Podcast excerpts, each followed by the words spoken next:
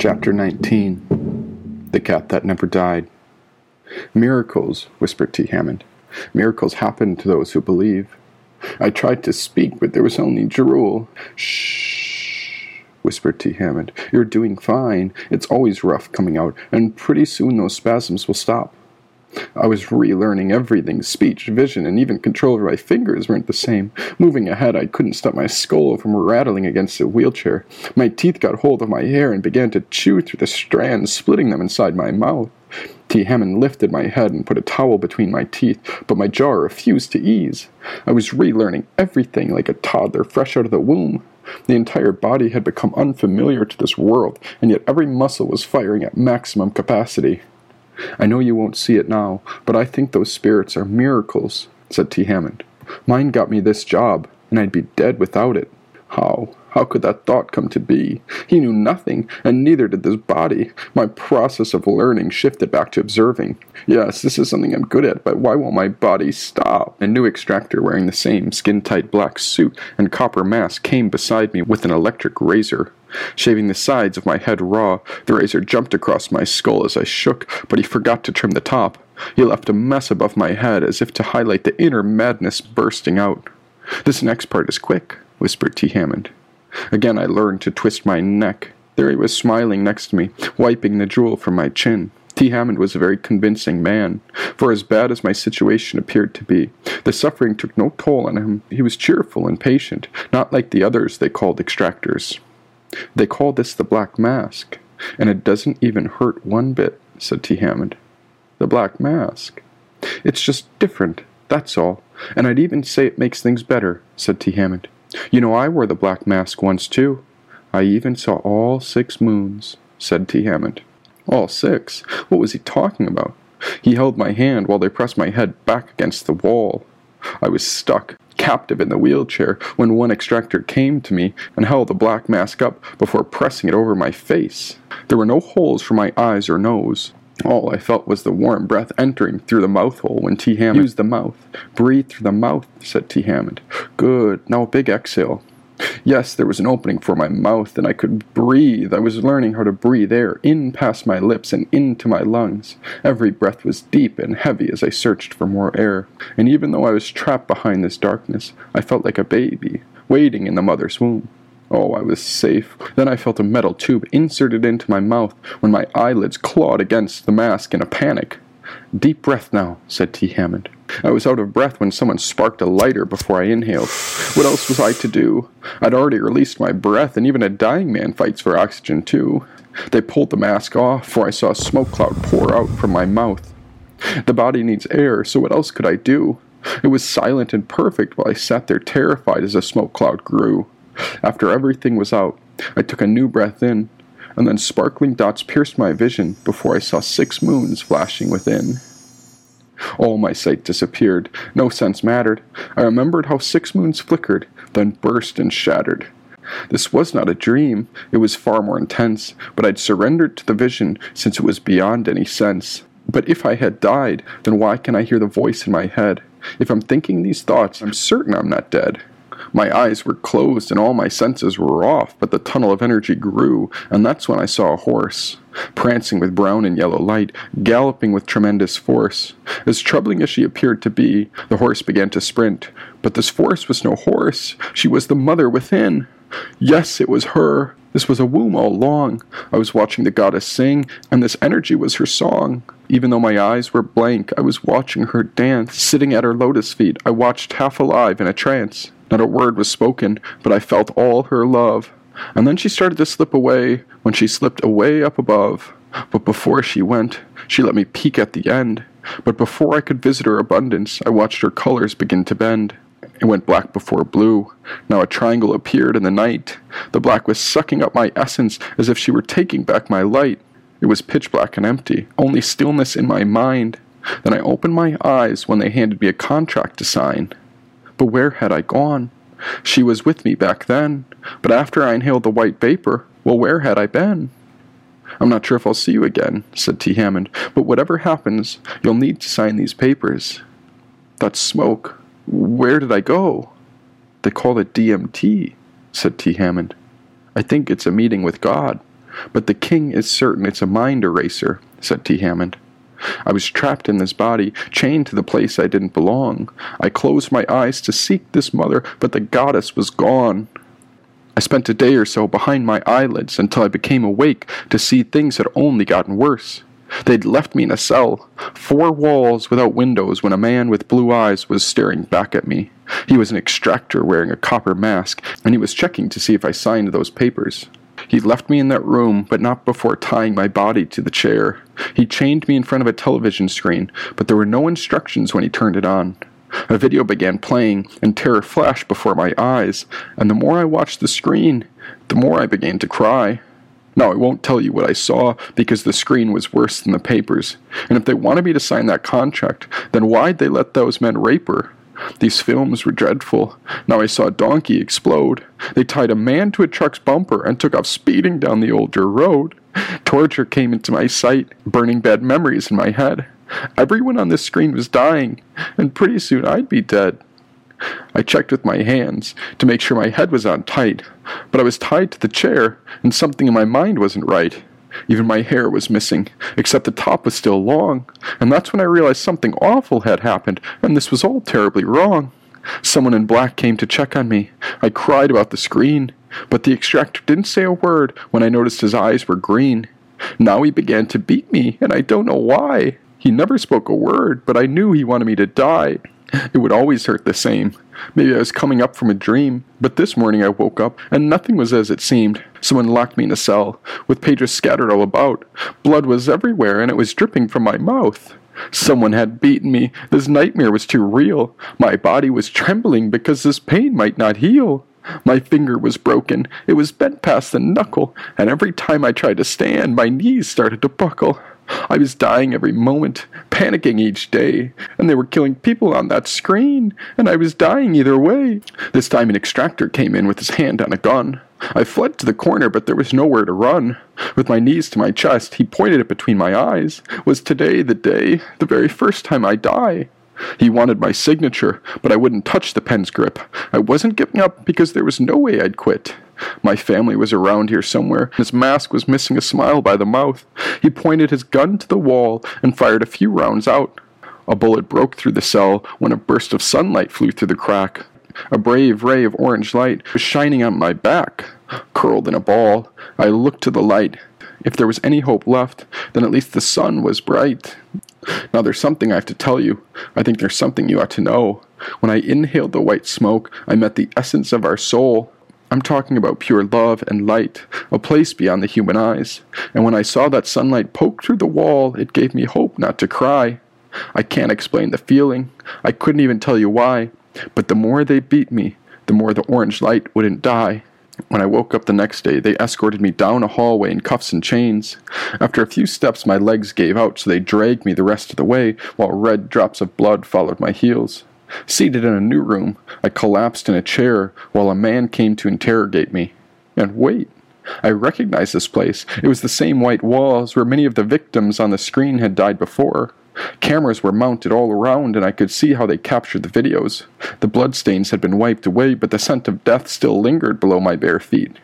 He was a real man who entered the room. No copper mask and no black jumpsuit. He sat down in the chair across from me. He didn't hit me, not like the extractors, but his words sure had something to say. He mocked my mother, then he cursed my father too, and while I waited for the final moments in my life, a terrible sadness drove me blue. My family, I cried. He took a gun out and set it on the table between us when he stood up. It's do or die, he whispered. Your choice. He turned his back and clicked a button while a red dot on the camera started recording. Oh, I'm so sorry, Otto. I didn't mean to mess up. And Manuka, would she ever understand? Levi and Jane, they're still inside too. Now the man's tone changed. He spoke softer than before. He was preaching peace as if he wanted to help me. He said we could get along. This man was pleading for an agreement when he said we were in this together. But he was a liar, lying right to my face.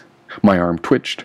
Wait, my hands weren't chained. They hadn't locked me to the seat, and so I leapt on the table. My fingers latched onto his gun.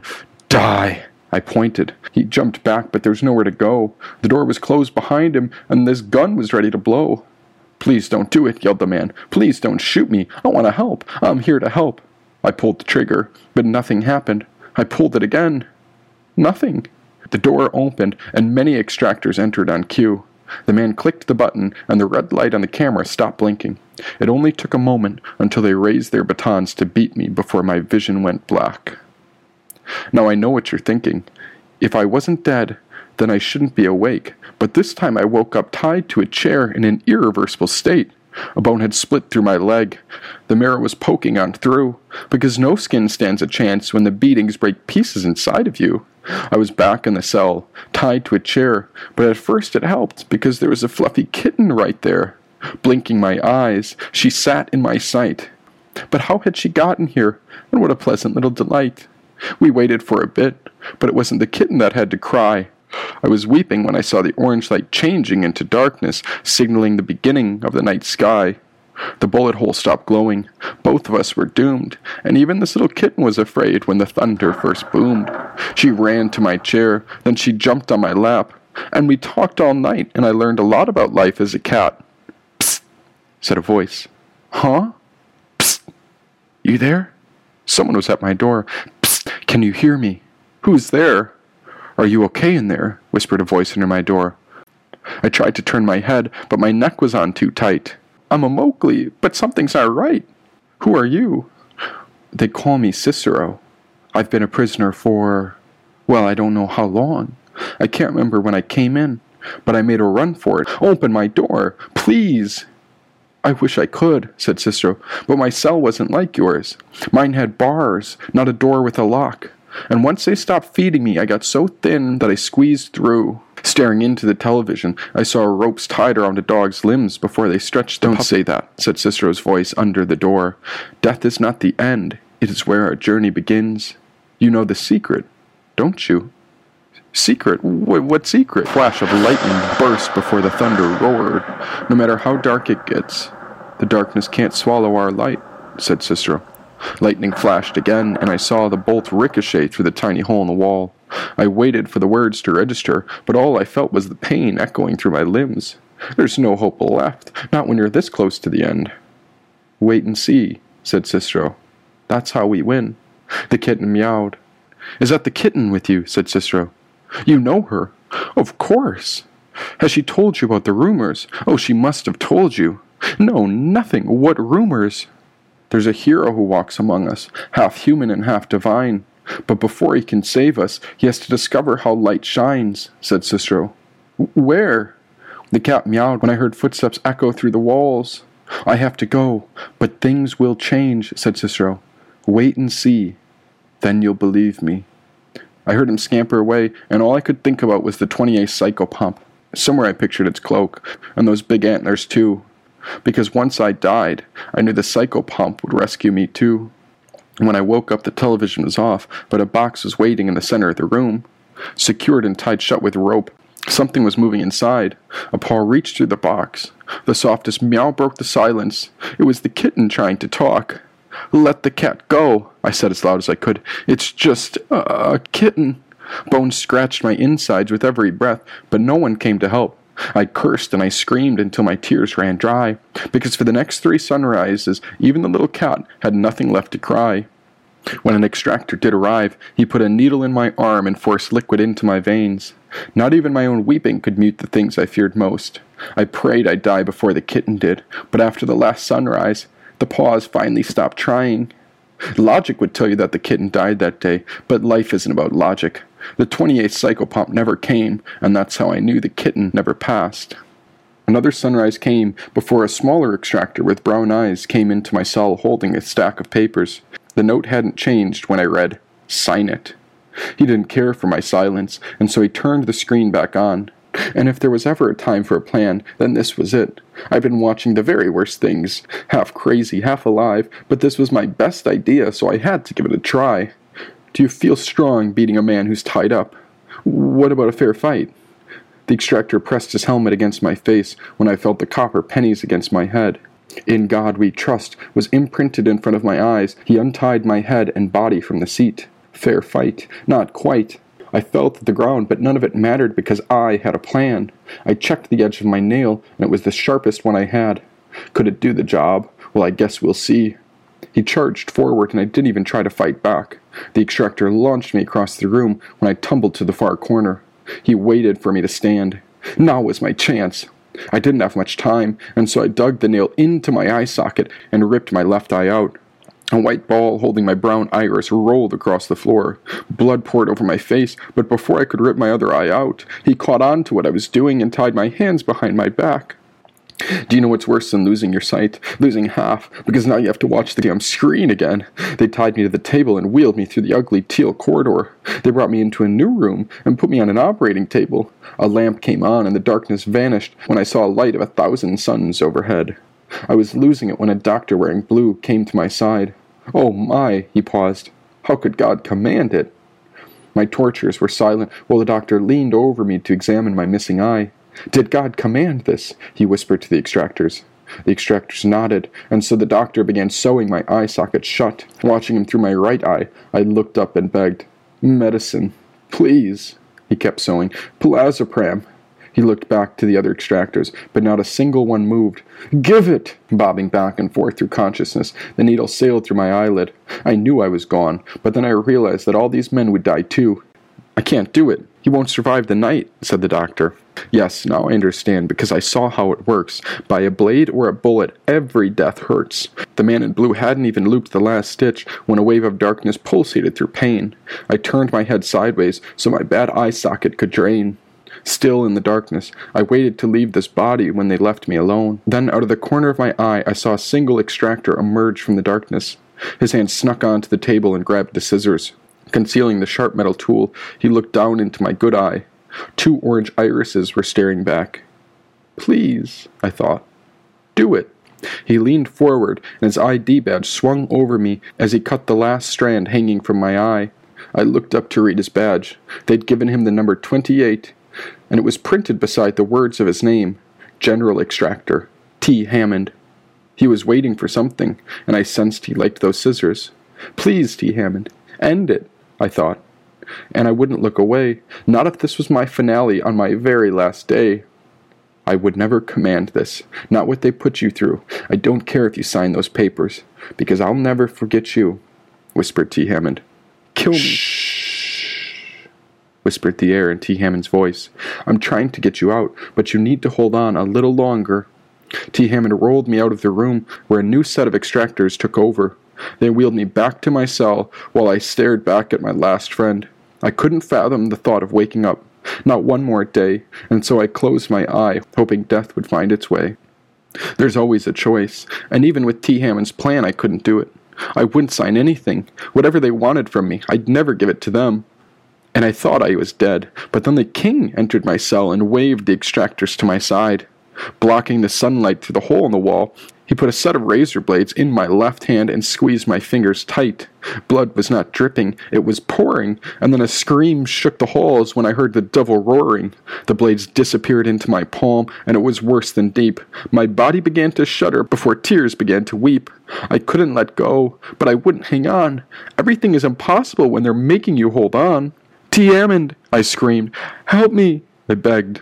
My teeth started crackling because the body wouldn't quit. I had to do something, and all I could do was grab hold of my very own grip.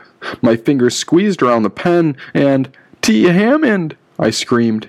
They held the papers under the pen, then the ink drew a line. But I swear I'm telling you the truth. I swear to God I didn't sign. I never wrote my name. It was just a stupid line. The razor blades fell, blood rushing out, and all the men left the room. Static hummed from a speaker. Someone was listening from the other side while I lay in a pool of blood on the floor. What do you want? I begged. I want you to tell the truth, said the king's voice through the intercom. Tell me how selfish you are. You'd do anything to save yourself, wouldn't you? said the king. Look at you. You let a newborn animal die. Why wouldn't you save it? asked the king. Static hummed through my mind. Oh, you're the most selfish person I ever met. I bet you'd hurt your own family to walk free, wouldn't you? Of course you'd do it. I bet you'd even torture them if you had to. That's how sick you are, yelled the king. Say it! You made me do this to you, yelled the king. The intercom stayed silent, but the static told me he was listening. Where's Jane? She's with us, laughed the king to the speaker. After you ran away, she needed someone to console her. She cried for you, many nights in fact, but now she sleeps beside my men. Lies! She thinks you're dead. So how could I let you go? asked the king. A new voice interrupted the speaker, sending chills down my spine. And what if I gave you a choice? asked Evol. What if I told you you could change your circumstance entirely? How would you choose then? I knew his voice because I remembered his golden mask. Evol continued, and this choice is nothing unreasonable. It's murderer, I interrupted. Oh, spare me the assumptions. Have you ever seen me kill anyone? said Evol. I saw the screen. And what crime did you see me commit? Murder? Rape? Abuse? Tell me, son. What am I guilty of? I never hurt a soul. Oh no, not me. I simply give the people a choice, and they make their decisions all on their own. See, I'm not against you. I am for the people. And I came here to make sure that everyone appreciates the life they've been given. Now let's think about this. You made choices in your life, and those choices brought you here. I think it's time you take responsibility for your actions. Now, does that sound fair? said Evol. He was using love against me, but I didn't need love's bullshit because the screen taught me to love hate. Everyone knows how pain hurts, said Evol, and they say how death is so very bad. Yet I find it repulsive because we need both to appreciate the life that we have. If you want pleasure, then I bring the world its pain. How else could flowers grow if they never saw the rain? It's written in our agreement, the soul contract on this earth. But the only way the soul can feel anything is if the body agrees to a birth. And if you want to be born, then death is on its way. I'm here to give you a choice, and I'll even let you die today, said Evol. I waited while footsteps came through the hallway before Evol entered the room beside me. The orange sunlight was fading through the hole in the wall. I'm going to untie you now, and then you'll get to choose what happens next, said Evol. The orange light was turning black when darkness began swallowing my cell. I made my choice long ago, and I choose to embody the fear again and again. I have to. See, death makes life a real terror, and I enforce it the very best I can. It's because of me that you even have a choice, said Evol. Yes, there's only one choice left, and it's quite simple, really. Die, or wait around and let death do it for you, said Evol.